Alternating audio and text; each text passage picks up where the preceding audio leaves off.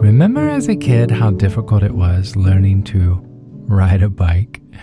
It's like, hey, here's this fun thing you should learn, but it only has two wheels, and you can't really stay balanced on it, and good luck if you're on a hill. But wait, hold on, hold on, don't do it without a helmet. Why do I need a helmet? Well, you're probably going to bust your head if you don't wear one. Um, what? Okay. And here's some elbow pads. What? For, for, for, for what? Well, you're probably going to fall a few times, and this will help in case it's, you know, too serious. Seriously? I thought this was supposed to be fun. What were they thinking?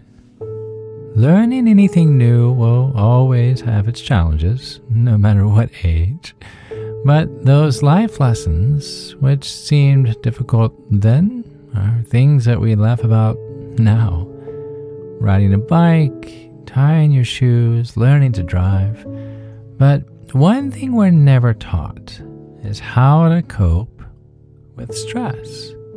Why is something so important so overlooked?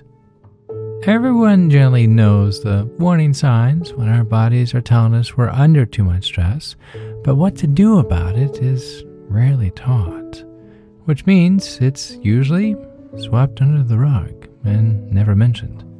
Why is that?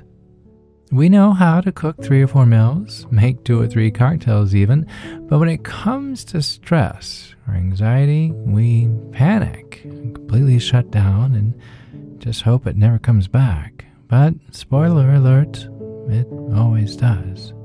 So, I want to teach you two life lessons and what to do with stress. We don't hope our shoes tie themselves or hope that the mobile phone service doesn't get turned off. We've learned over the years how to lace up a pair of Nikes or that we need to pay the phone bill. But not having an instinctual go to when panic creeps in isn't just paralyzing, it can be life threatening. There are numerous ways of calming the storm, but today I'm going to share my two favorites. So grab a pen, find somewhere quiet, and let's learn some calm.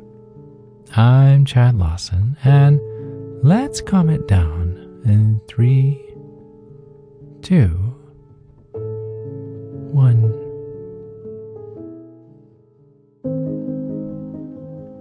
Number one, breathe. I know, I know, we've all heard it, and for the most part, we ignore it.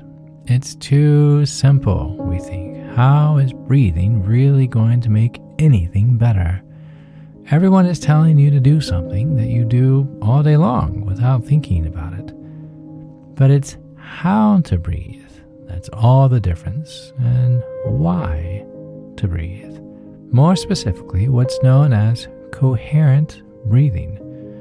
There are numerous YouTube videos on this subject, but when you inhale, your heart rate increases. And when you exhale, your heart rate decreases. I'm going to say that again. When you inhale, your heart rate increases, and when you exhale, your heart rate decreases. Try it out. It's actually quite fun. If you've listened to the early episodes of Calm It Down, you'll know I love the 515 technique. Breathing in for five seconds, holding it for a second, and then breathing out for five seconds. Not big breaths, just little breaths and just enough to not be uncomfortable. So when you do this, you bring into sync the rate which you breathe, your blood pressure, and your heart rate. They all become in sync, which then tells the brain to produce more alpha waves, which is associated with meditation and calm and peacefulness. It's incredible what the body will do if we just simply let it. Studies have shown that the increased production of alpha brainwaves can not only reduce stress and anxiety, but allows us to maintain focus. It's incredible. This is the opposite of fight or flight. It's what they actually call rest and digest. I personally like placing one hand on my heart and the other on my belly, noticing the rise and fall of each. If you're feeling the breath more in your chest, try to direct your breathing downward, filling up your belly and then letting it fall again. Let's try the 515 together. Come on, do it with me. Slowly, we're going to breathe in. Here we go. Let's slowly breathe in for five, four, three, two, one. Hold. Slowly breathe out. Five, four, three, two, one. That was so good. Honestly, it's so easy. Remind yourself next time when you begin to feel the onset to stop. And remember, five, one, five. Depending on the severity, it may help to go through this a few times, but it's easy, it's calming, and most importantly, it can be done literally anywhere, anytime.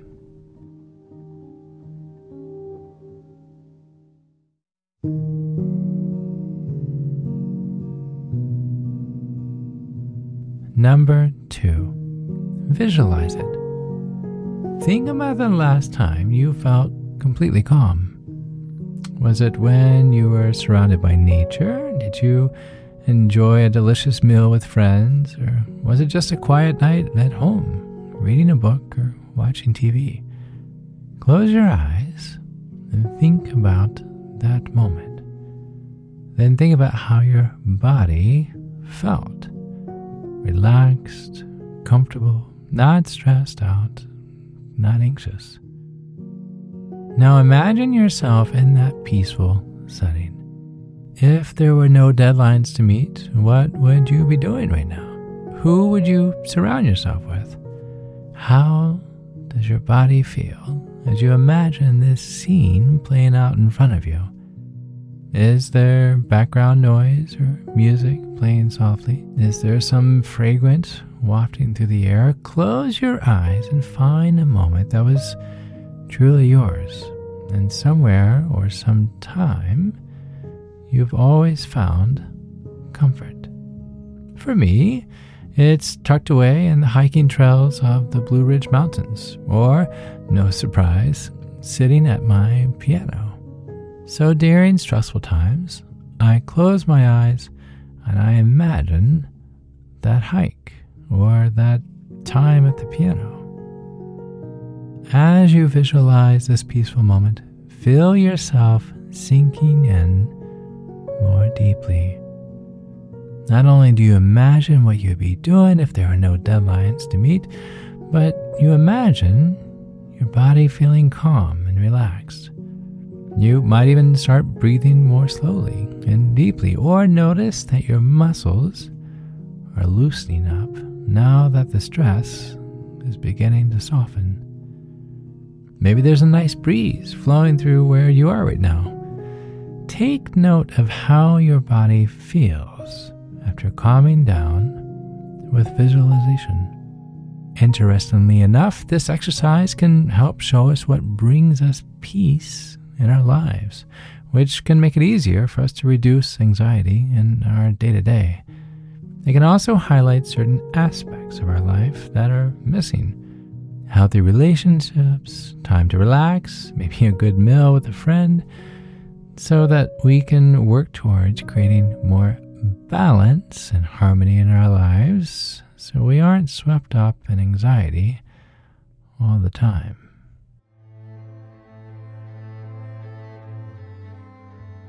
Not everything learned in life needs to move mountains. Remember that.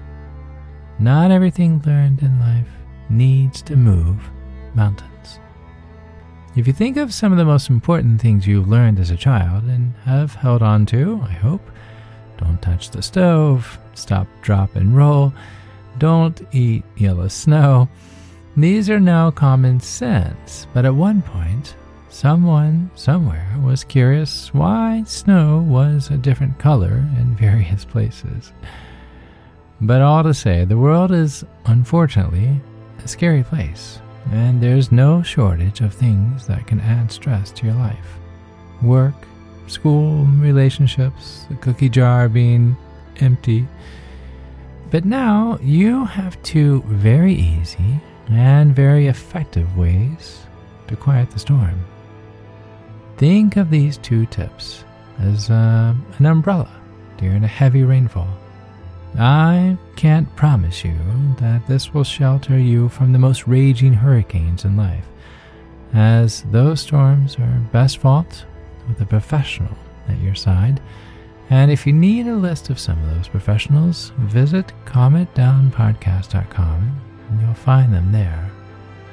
But I want to leave you with this. In 1597, Sir Francis Bacon said, Knowledge itself is power. And now you have the power inside of you to calm the mind, steady the nerves, and lift your chin. And that knowledge is something that no one, no moment can ever take away.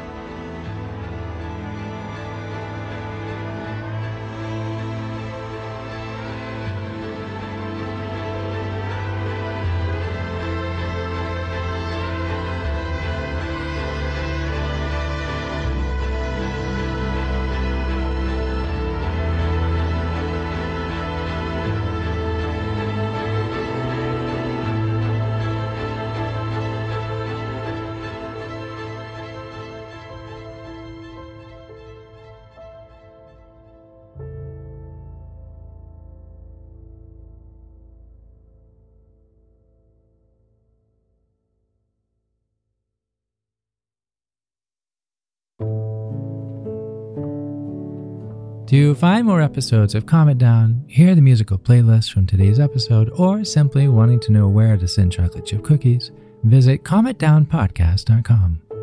You'll even find additional resources for emotional support, including our online community and our Facebook page.